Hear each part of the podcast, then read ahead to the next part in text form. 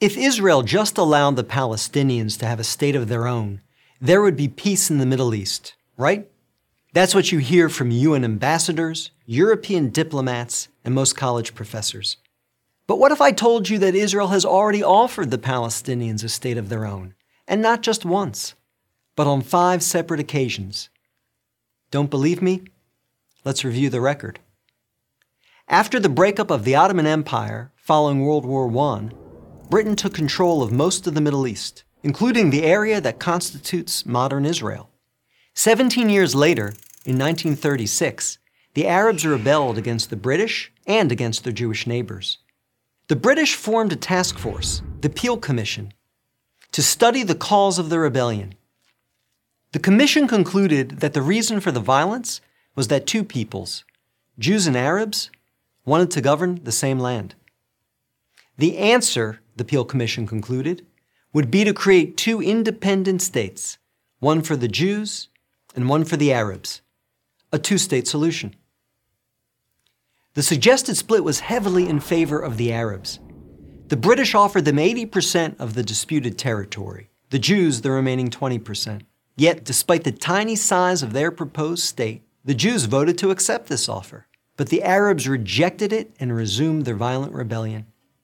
Rejection number one. Ten years later, in 1947, the British asked the United Nations to find a new solution to the continuing tensions. Like the Peel Commission, the UN decided that the best way to resolve the conflict was to divide the land.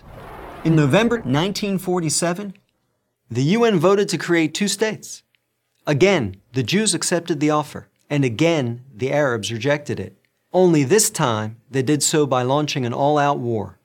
Rejection number two. Jordan, Egypt, Iraq, Lebanon, and Syria joined the conflict. But they failed. Israel won the war and got on with the business of building a new nation. Most of the land set aside by the UN for an Arab state, the West Bank and East Jerusalem, became occupied territory, occupied not by Israel, but by Jordan. Twenty years later, in 1967, the Arabs, led this time by Egypt and joined by Syria and Jordan, once again sought to destroy the Jewish state. The 1967 conflict, known as the Six Day War, ended in a stunning victory for Israel. Jerusalem and the West Bank, as well as the area known as the Gaza Strip, fell into Israel's hands. The government split over what to do with this new territory. Half wanted to return the West Bank to Jordan and Gaza to Egypt in exchange for peace. The other half wanted to give it to the region's Arabs, who had begun referring to themselves as the Palestinians, in the hope that they would ultimately build their own state there. Neither initiative got very far. A few months later, the Arab League met in Sudan and issued its infamous three no's no peace with Israel, no recognition of Israel, no negotiations with Israel. Again, a two state solution was dismissed by the Arabs, making this rejection number three. In 2000, Israeli Prime Minister Ehud Barak met at Camp David with Palestinian Liberation Organization Chairman Yasser Arafat to conclude a new two state plan. Barak offered Arafat a Palestinian state in all of Gaza and 94% of the West Bank, with East Jerusalem as its capital. But the Palestinian leader rejected the offer. In the words of U.S. President Bill Clinton, Arafat was here 14 days and said no to everything.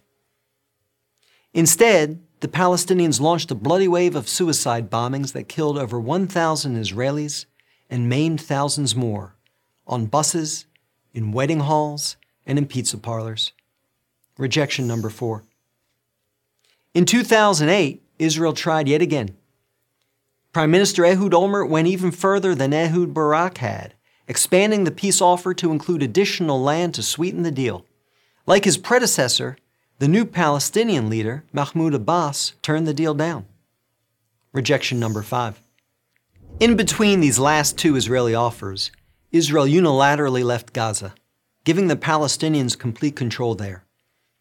Instead of developing this territory for the good of its citizens, the Palestinians turned Gaza into a terrorist base from which they have fired thousands of rockets into Israel. Each time Israel has agreed to a Palestinian state, the Palestinians have rejected the offer, often violently. So if you're interested in peace in the Middle East, maybe the answer is not to pressure Israel to make yet another offer of a state to the Palestinians. Maybe the answer is to pressure the Palestinians to finally accept the existence of a Jewish state. I'm David Brog, Executive Director of the Maccabee Task Force for Prager University. To subscribe to our YouTube channel, click here. To help keep our videos free, donate here.